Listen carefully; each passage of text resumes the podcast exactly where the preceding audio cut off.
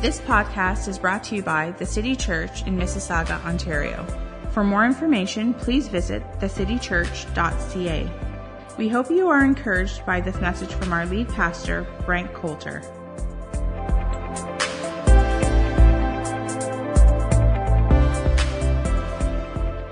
All right, we are in week three of our series called New You, and we are starting the new year just discussing and talking about uh, from the scriptures, a lot in the scripture about God calling us new creatures, that He does new things. He says in His Word, Behold, I am doing a new thing. Now, like I said, I don't think God looks at Jesus up in heaven uh, in, at January 1st and be like, hey, Jesus, it's a new year, we should start doing new things. I just think it's something we become more aware of at the beginning of every new year. Every new year, there's lots of possibilities, lots of potential, and uh, it just sort of we are able to hook into this idea that God does new stuff. He wants to do new stuff in us. Um, in 2017, and then he wants to do new things through us in 2017. So that's the emphasis um, of this series. We talked, we started discussing last week about the Word of God and the importance of the Word of God um, in our life. And my suggestion to you is that I, I'm hopeful that all of you have the Bible app on your phone or your iPad or your device, whatever you might have. But my suggestion for you in 2017 is to get a Bible. I'm hopeful that everybody has a Bible. Um, it's the best selling book in history for a reason. And as I mentioned, you know, there's lots of Bibles available on Amazon. If you go to amazon.ca, you can get a Bible for under $10. You can spend $150. Um, a lot of different um, Bibles out there to choose from. I showed you a bunch last week, and I wanted to show you a few more to suggest to you. This is actually a Bible that I got in Bible school. It is called a Thompson Chain Reference Bible. Now, it's the King James translation, and I think it only comes in King James. But if you are interested in a little bit more um, in depth Bible study, there is a lot of uh, information in the back of this Bible, just some teaching, how the scripture goes together, a bunch of things about Jesus and prophecies and different things. There's also a concordance here in this Bible. And what a concordance is if you're looking to do a word study. Let's say you want to study on the subject of love. Um, in the concordance, it would show you all of the verses that contain the word love. So I just recommend to you uh, the Thompson Chain Reference Bible. And I just wanted to show you um, the Bible that I ordered to start 2017, just to show you that I'm doing what I'm telling you to do. Um, this is a journaling Bible. And what this does, it has the references here in the center, and then it has some space on the side where you can write some notes. And my suggestion is, um, as you spend time reading the Word of God, like I said, if you are a morning person, um, get up maybe 15 minutes early, find a chair, don't lay in bed. Um, not that I know from experience, but the potential is when you lay in bed and read the Bible, you fall asleep. So if you get in a chair, get your Bible, get a pen out, um, and as you're reading the Word of God, you can write some things in, or you can highlight some things that maybe you feel like are being emphasized to you as you read a passage of Scripture. And that's what's great about this Bible. Uh, you can write some things in in the references there. And like I said last week, if you just want a cool looking Bible, there's lots of cool looking Bibles out there too. Just a nice cover. And this is actually uh, this translation is the TNIV, which is today's New International Version. Uh, it's kind of a reader's Bible, so you can get that. So let's turn our Bibles this morning to Matthew chapter 28. Matthew chapter 28. And like I said, bring your Bible with you to church. So as we are reading through the scriptures, and you feel like there's something that comes up in one of the scriptures as you're reading and you want to write it in or highlight it.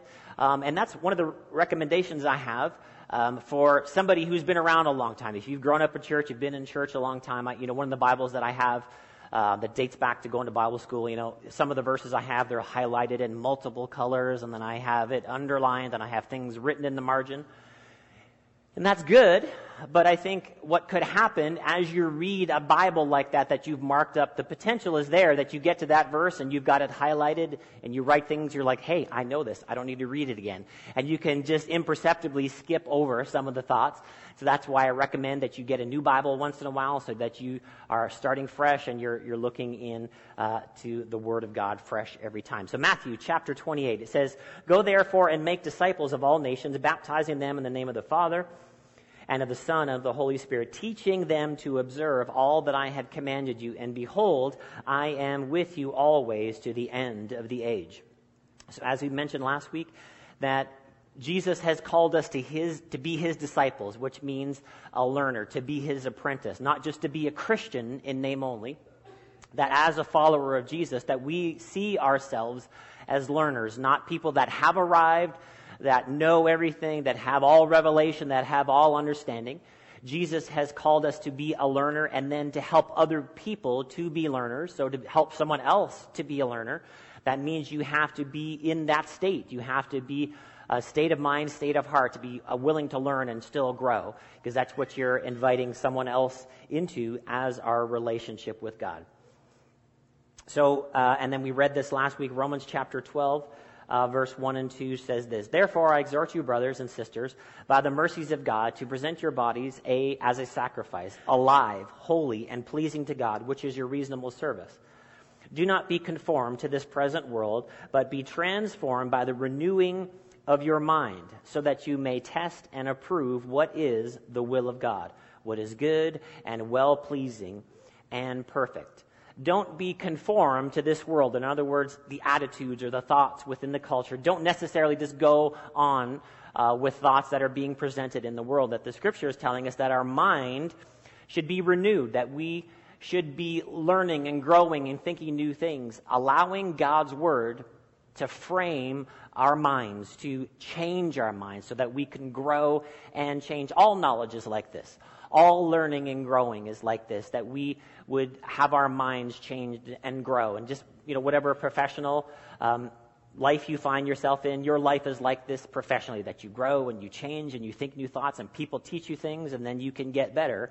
Same way with the Word of God, that we go to the Word of God to have our minds renewed, to have our life changed.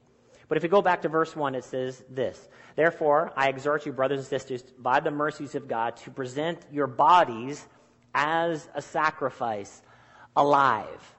Now, in the Old Testament, they would bring a sacrifice to God, a dead sacrifice. They would kill an animal and they would present it on the altar. But here in the New Testament, we are not doing that any longer. We're not, you know, killing our pet cat or dog or whatever type of pet you have and we're offering it to God. No, God is saying that we present all of who we are and that we're supposed to live our lives as a sacrifice to God, that I'm presenting my life to God and say, God, I'm going to live for you. And so, how am I going to live for God? Well, I'm going to have my mind changed and transformed by the Word of God. So, we're going to look at the Word of God today. Um, we looked last week about why to read the Word of God. Now, today we're going to look at how to read the Word of God. So, um, once again, my encouragement as an individual, spend some time if you're a morning person, up early, night person, up late, um, read it on your own, And, but then also discuss it with friends. If you have friends who are also followers of Jesus, it's a great thing to do to be able to discuss the scripture. What the things are that you're learning and growing, um, the things that you're growing in, uh, what God may be speaking to you from His Word, that you can discuss those things, and then you can get insight from somebody else who may be further along than you. If you don't have any friends, uh, that you can discuss the Word of God with. As Ellen mentioned earlier, we've got city groups here at the church. We've got a group of friends for you. So if you feel like, hey, I don't have anybody uh, to talk to about the Word of God, you can join one of our city groups and then you can have some of those discussions. All right. So how do we read the Word of God? How is it that when we come to the Word of God, when we spend some time, 15 minutes, wherever it may be, night or morning, how is it that we're supposed to read the Word of God? Uh, what we're going to do this morning, we're actually going to look at how Jesus read the Word of God. And if we understand how Jesus read the Word of God, that will help us to read the Word of God. That's, it's such a great lesson that we're going to see here this morning. And as we read the Word of God, the way Jesus read the Word of God, it will help us grow in our relationship with God. So the question I have for you, as we spend time in the Word of God, it's very easy, you know, the Word of God sometimes, is specifically the Old Testament, is described as the law of God. How is it that we read the Word of God? If we read the Word of God, we potentially can read it as a legalism to enforce on others. Or we could read the Word of God as a freedom to be lived. We can read the Word of God to just like know something. I know what God is telling me, and I can see what is God's will and what God's word says. And then we can read that, and then we can look at other people and try to enforce it on other people. Or, as Romans chapter 12 is encouraging us, that we should be changed by it so that we can live something out. And I think the latter is much better, and I think the latter is the intended purpose of the Word of God in our lives. So let's read here in 2 Corinthians chapter 3 about this idea. 2 Corinthians chapter 3 verse 1 says, Are we beginning to commend ourselves again, or do we need, as some do, letters of recommendation from you, to you, or from you? You yourselves are letters, are our letter of recommendation written on our hearts to be known and be read by all. So here Paul is writing to the people at the Corinthian church, and he's calling their life a letter. He's calling the life that they're living, that people will read them, as it were, look at their life, and decide something about them based on how they live their lives. And Paul is saying to them, hey, that's the letter. That's the letter that God writes to the world, the things that are written in your life and the things that are written in your hearts. Verse 3 And you show that you are a letter from Christ delivered by us, written not with ink, but with the Spirit of the living God, not on tablets of stone, but on tablets of human hearts. Who has made us sufficient to be ministers of a new covenant, not of the letter, but of the Spirit. For the letter kills, but the Spirit gives life. The letter kills, but the Spirit gives life. And he's actually referencing the tablets, tablets of stone. In other words, the Ten Commandments. Very famous. We know the story. Charlton Heston up on the mountain getting the Ten Commandments. Tablets of stone. And then he's saying the application of the letter of the law actually kills us. But there would be something of the spirit of the law, understanding the spirit of the law that actually gives us life. And where's that thing written? It's written on our hearts. See, the letter of the law is something that we like to try to impose on other people. I know something. I know the letter of the law. I know what the ink says.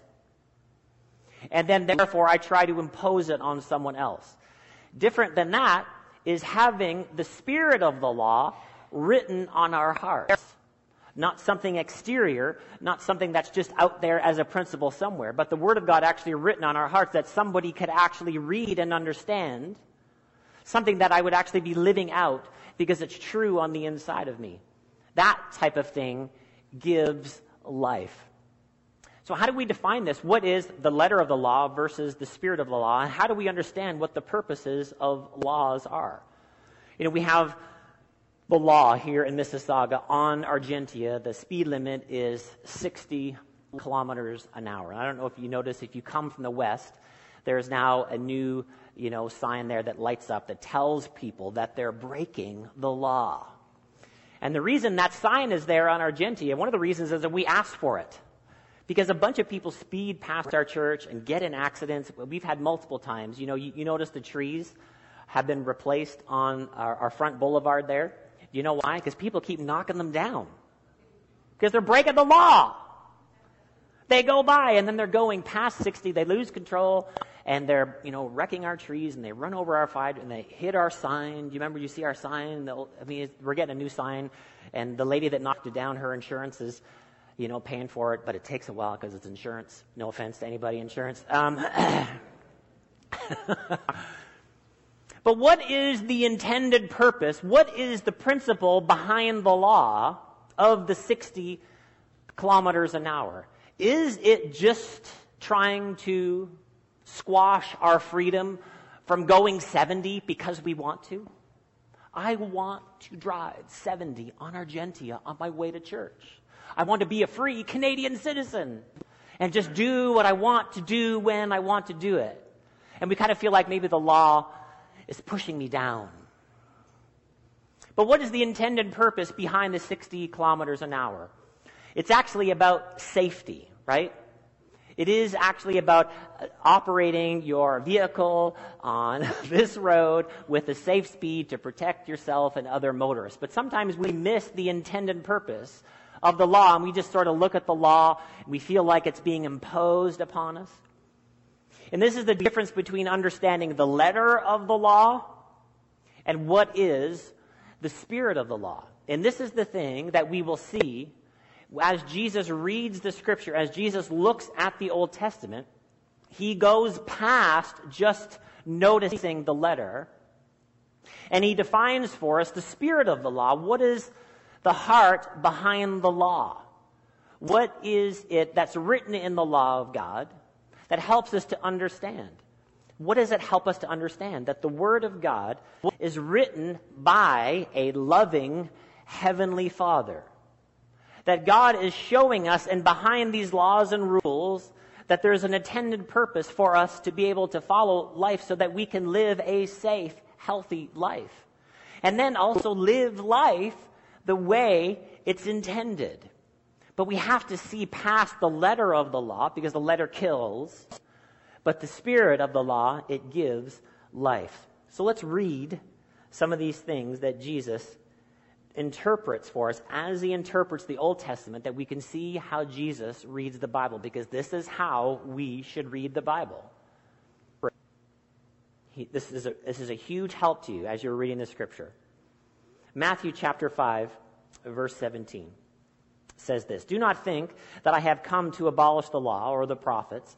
I have come not to abolish them, but to fulfill them. So Jesus is not doing away with the laws from the Old Testament. In fact, he's actually the only one that can actually do all of them and has done all of them and has fulfilled them.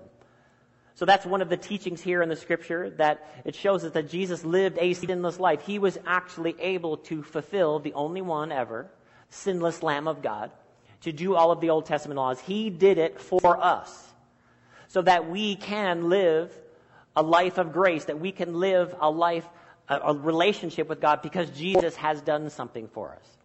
And that's really important to also, when we go to the Word of God, that we realize we're going to the Word of God from a place of love and acceptance, not for love and acceptance.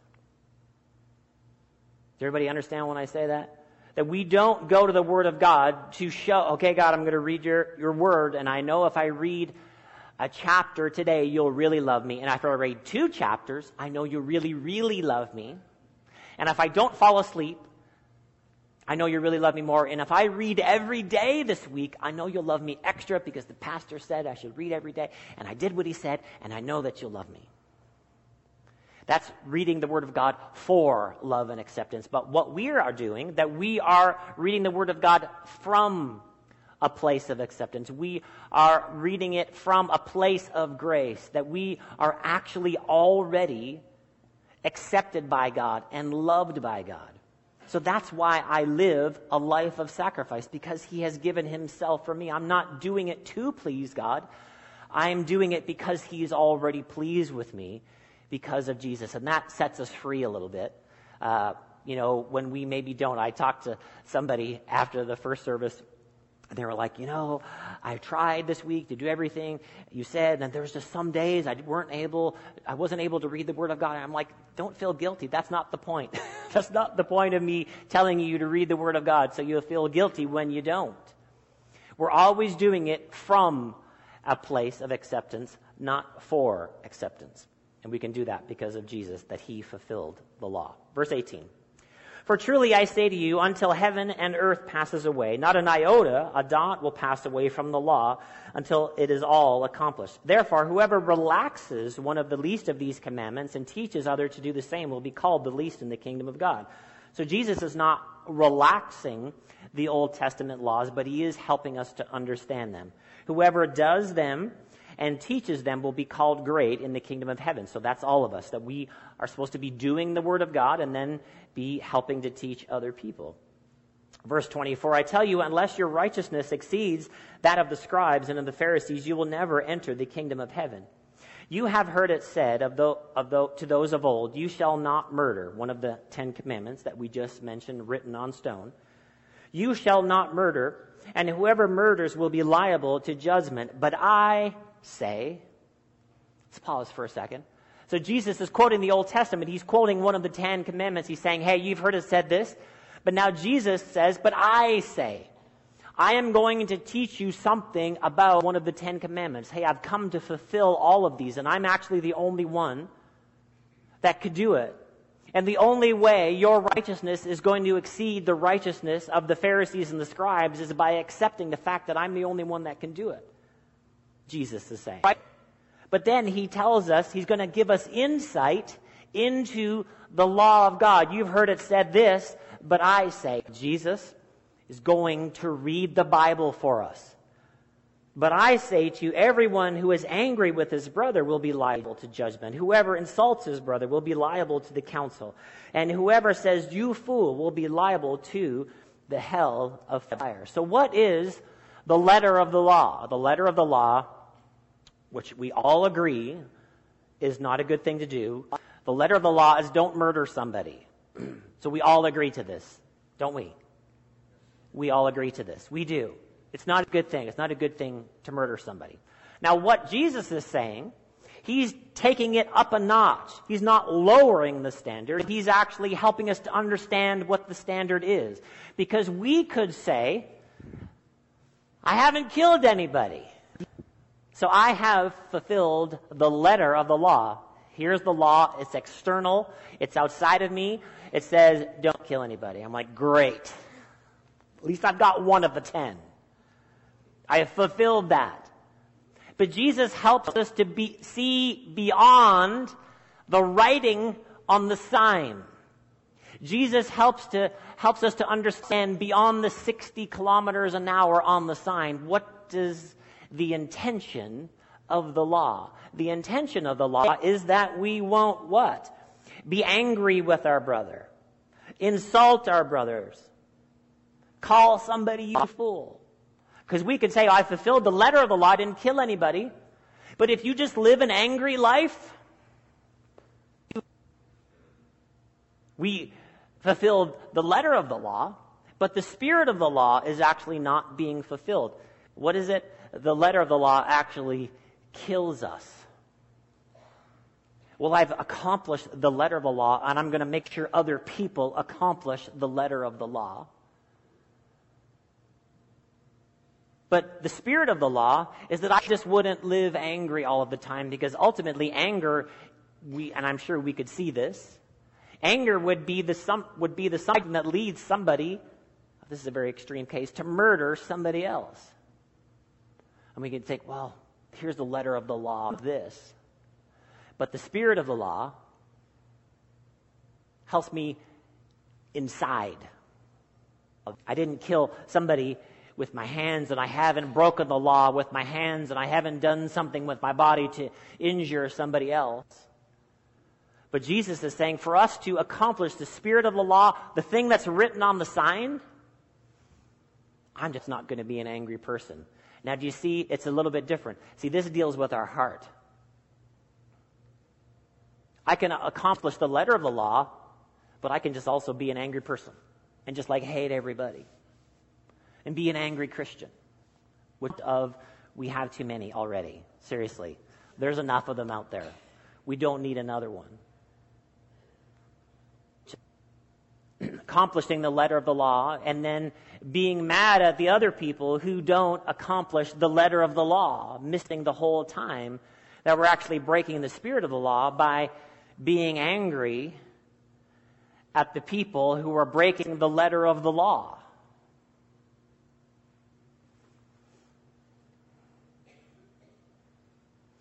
Let's turn to Matthew chapter 11. Now, when we think about Jesus' teaching, we're actually going back a couple verses, Amy. Uh, Matthew chapter 11. Now, when we think about how Jesus would be teaching us the scripture, this is how we need to think about the teaching of the scripture as it comes from Jesus. Matthew chapter 11, verse 28 says, Come to me, all who labor and are heavy laden, and I will give you rest. Take my yoke upon you and learn from me, for I am gentle and lowly in heart, and you will find rest for your souls. For my yoke is easy and my burden is light. Jesus says, My yoke is easy and my burden is light. Now, this is a little bit blind to us within our culture. This actually has nothing to do with eggs. Um, so if you don't like egg yolks, that's okay. This has nothing to do with egg yolks. Now, in this time, there were rabbis and each rabbi would have a certain way that they would teach the Old Testament. And how that rabbi would teach would be described as his yoke. Sort of the style that he interprets the Old Testament, the style that he would interpret the laws. And that quantum of data, the approach that he would take to the Old Testament was called his yoke. Now, Jesus says about how he teaches the scripture, what is it? My yoke is easy and my burden is light. My yoke is easy and my burden is light. They were uh, riddled with religious laws that the, the Old Testament laws had ballooned to up over 600 laws. And it was a heavy thing to carry, a heavy burden to carry. Do this and don't do this and don't do this and don't do that. And then if you do something that you shouldn't do or you don't avoid something, you're not sure if God loves you and you're for sure, for sure the religious people are mad at you. But Jesus says the way he approaches the teaching of the scripture, what is it? It's easy and it's light. It's easy and it's light. So if we're reading the Word of God and it's a heavy burden, we're doing it wrong. If we're burdened down because of people, that people in the world are sinning, and we're just so angry at the people in the world because the people in the world and they're breaking the breaking the ink on the page, and I know what the ink says, and someone else is breaking the ink, and so I'm just going to be mad at them. Do you know that's a heavy burden to carry?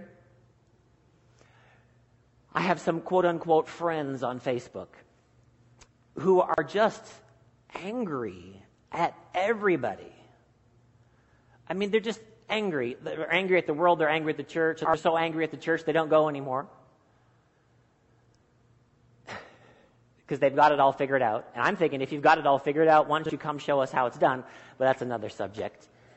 And so they're just angry at all of the other Christians who don't look at the scripture the way they look at the scripture, and it's, it's a heavy burden to bear for them, let me tell you.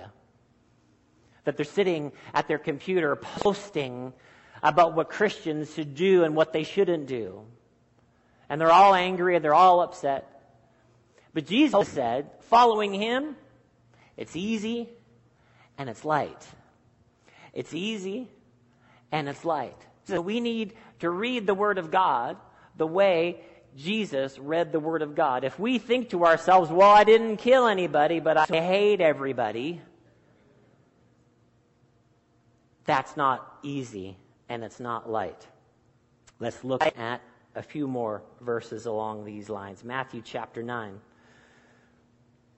Now we're going to see here specifically in this portion of scripture, we're going to see the Pharisees interpret a situation, and then we're going to see Jesus' interpretation of the situation. Whose side should we be on? Whose side should we be on? Jesus, all right. Somebody's listening today. Matthew chapter 9, verse 9. As Jesus passed by on from there, he saw a man called Matthew sitting at the tax booth, and he said to him, Follow me, which is us. And he rose and followed him. And Jesus reclined at the table in the house. Behold, many tax collectors and sinners came and were reclining with Jesus and his disciples. And when the Pharisees saw this, they said to his disciples, Why does your teacher eat with the tax collectors and sinners? So the Pharisees are there and they're looking at this situation that Jesus is hanging out with the worst of the worst people. Jesus is hanging out with the people that are breaking the ink on the page, and he knows it. Now, Jesus is not break, breaking the ink on the page. Jesus is not hanging out with the tax collectors and sinners and becoming a sinner. But he's there at the table and he's hanging out. And this was thought of as a real thing of intimacy. When you would eat with somebody, you were showing friendship, you were showing hospitality. And Jesus is hanging out with the tax collectors and the sinners. And the Pharisees are looking at this situation and they're like, what is he doing? Why?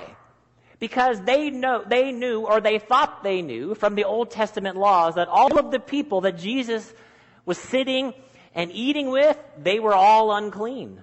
And they were all lawbreakers. And they are all breaking the ink. And they were all breaking the laws on the tablets of stone. And they're thinking, we shouldn't be hanging out with these people. The Pharisees are standing, looking angrily, judging the actions of Jesus. I'm telling you, it's like Christians on Facebook today. It's tiresome. It's tiresome. And if you're of that ilk, stop it. Your opinion on Facebook is not going to change anything. Something written on your heart that you live out, that can actually make a difference. Something that you actually do. We're going to talk about that next week. Not just something that you would write on Facebook or on Twitter. What did it say? That, that there would be ink. The Spirit of God would write something on our hearts, and people would read our lives, not our judgments that we could proclaim. And the Pharisees saw this. They said to his disciples, Why does your teacher eat with the tax collectors and sinners? They thought they were right. But when he heard it, he said, talking about Jesus, Those who are well have no need of a physician, but those who are sick. Verse 13. Now listen to what he says. He says this to the Pharisees. So this is for all the intellectuals in the house today. Jesus is wanting us to think. He says, go and learn what this means. Go and learn what this means. Now he's going to quote the prophet Hosea, and he says, I desire mercy and not sacrifice, for I came not to call the righteous, but sinners. Now he is calling the Pharisees righteous, but he's actually calling them self-righteous. That they think that because they're not sitting at the table with the sinners and the tax collectors, that they're more righteous than Jesus. But Jesus says, hey, I want you to go and learn what this means. I love that phrase. Go and learn this. What is, and then what does he quote? He says, I desire mercy, not sacrifice. Quoting Hosea the prophet. I desire mercy, not sacrifice. Now, what is mercy? Mercy is something that you would give to another person. It, within the context of a relationship, Jesus is saying, quoting the Old Testament, that God desires mercy, not sacrifice. What is sacrifice? Sacrifice is something that I would do for God. I would take and I would present and I would get an animal and I would kill an animal and I would present it to God.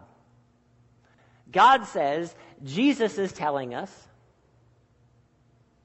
go and learn what this means, that God actually desires from us that I would give mercy to a person. That I would stop trying to make myself right with God because I can't do it anyway. And this is the point of the gospel that God has made it right for us by Jesus. We're never going to make ourselves right by fulfilling our traditions. Fulfilling our traditions that we think are sacrifices. Now, if you grew up in church, you have a thousand and one of these things that you just don't even know about and you think if I do all of these things in a certain way, and if the church service looks like this, and if we sing these songs, and if we do church like this, we will make God happy. God says, I desire, the Word of God says, Jesus wants us to learn what this means. I desire mercy, not sacrifice. Stop trying to make it right. Between me and you, God is saying, I've made it right for you. So now what does He want us to do? He wants us to sit with the people who need mercy. See, sacrifice represents me and our relationship with God. And it's like, okay, it's good. We're good. Jesus has done it for you. Now, what I'm wanting you to do, I'm wanting you to think about you and your relationship with someone else. I want you to be a person who gives mercy. See, the Pharisees looked at this situation and they said, Jesus shouldn't be hanging around with these people. These people. Who are these people to you? Who are the people that break the ink that you're mad at? Now, Jesus says we're not changing the ink. We're not actually lowering We're not lowering the laws. The laws are actually higher than you actually thought. But who are the people that are breaking the ink that you can imagine that you don't like? Who are these people that you want to post on Facebook about that you don't like? People that are breaking the laws. Who are they? You got them in your head? Jesus says to us, I desire mercy, not sacrifice. That we would actually give mercy to somebody. Me as an individual. That something's actually written on my heart because I actually have been given mercy by God. The relationship that I have with God did not actually come from my moral perfection. It actually only came by grace. So the grace that God gives us, He's actually calling us to dispense to others. And this, oh, this is easy and light. Did you know that we are not the moral police of the world? Did you know that? Now, I don't recommend any immoral living at all. I think we should follow the law of God, the law of life as designed in the scripture.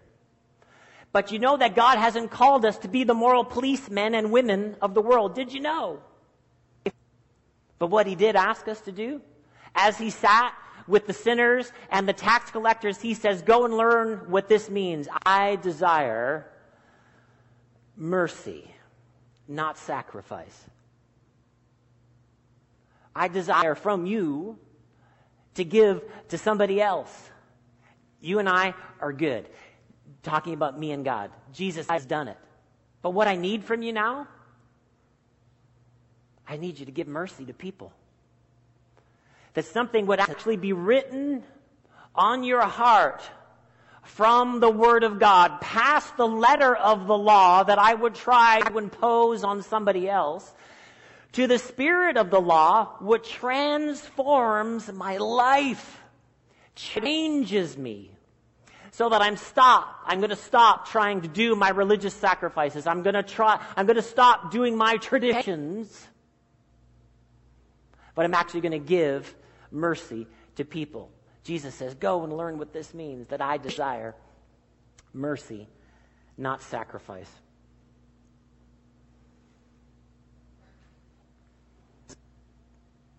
So many verses in my iPad that I want to read to you.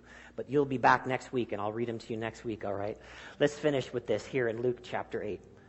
Luke chapter 8.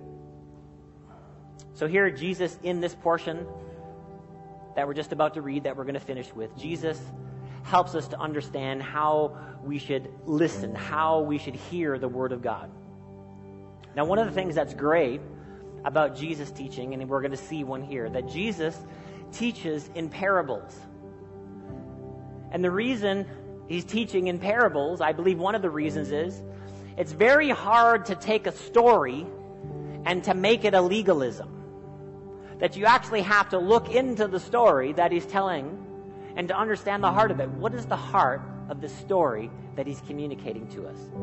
Because our tendency is, and maybe some more than others, our tendency is to take anything we hear and just to turn it into a legalism for other people. Did you realize you can't change other people? Has anyone ever tried? Any married people out there want to admit it? That you have tried at various and sundry times to change your spouse. How does it go? You're like Ophir. You just it doesn't work. And this is why one of the beautiful things about the scripture, about this idea, is that I'm actually not responsible to transform anybody's heart. I can't actually do it. But what I call people to do, and I always point people back to, is like, hey, I want you to have a relationship with God. Why? Because God is the only one that can change us. God's word is the only thing that can change our lives. His thoughts, His ways are better than anything I could ever think of. So God is the one that will change people's lives, not me. Luke chapter 8, verse 4 says this While a large crowd was gathered and people were coming to Jesus from one town after another, he spoke to them in a parable. A sower went out to sow his seed. And as he sowed, some fell along the path and some, some was trampled on. And the wild birds devoured it. And the other seed fell on a rock, and when it came up, it withered because it had no moisture. Other seed fell on thorns, and they grew up with it, and it choked it. Other seed fell on good soil and grew, and it produced a hundred times as much grain. And as he said, he called out, The one who hears, the one who has ears to hear, had better listen. So we should want to listen to what Jesus is telling us here in this parable. Verse 9, I love this. The, pair, the, the, the disciples came to Jesus and were like, We don't get it. Like, that's a great story, Jesus. We just have no idea what you're talking about. Then his disciples asked him what this parable meant. Verse 10 And he said, You have been given an opportunity to know the secrets of the kingdom of God. But for others, they are in parables. So although they see, they may not see. And although they hear, they may not understand, specifically talking about the Pharisees. Verse 11. Now, the parable means this. So here Jesus is going to teach us about what the story means. The seed is the Word of God. That the seed is the Word of God, God's thoughts and His ways and His intentions and His promises. See, all learning is like this. All growing is like this. That something comes to us in seed form, and then we think about it, and then we understand it, and then we apply it.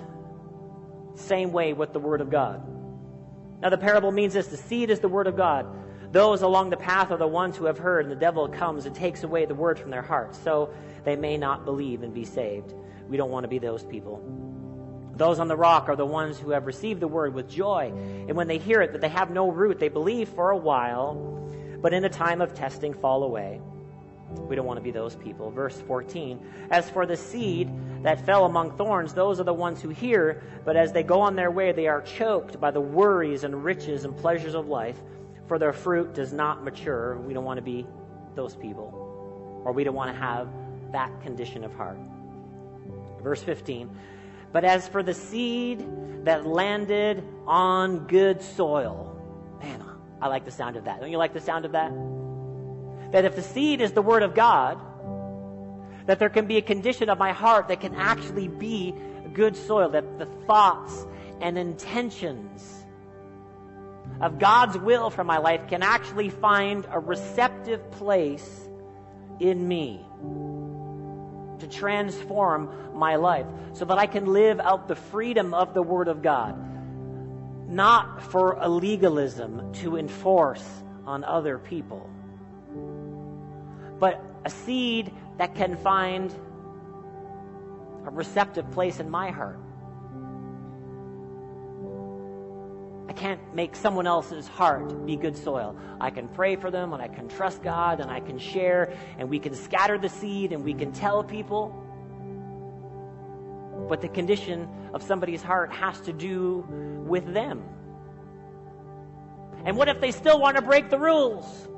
And what if they still want to break the ink? What is God going to desire from us? Mercy, not sacrifice.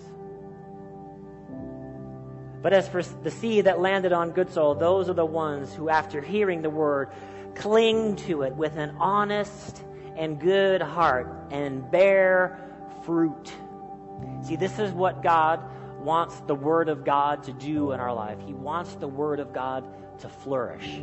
And it would actually be something that would be coming out of me. The analogy, the metaphor is fruit, living a fruitful life, that the seed of the Word of God will be planted in me so that somebody else could look at me and read my life and be blessed by the fruit that's growing from my heart, that comes from the Word of God. Man, I want to be that soil, don't you? Let's just pray this morning. Heavenly Father, we are so thankful. Thanks for listening. If you need prayer or would like to share how this message has impacted you, please email info at thecitychurch.ca.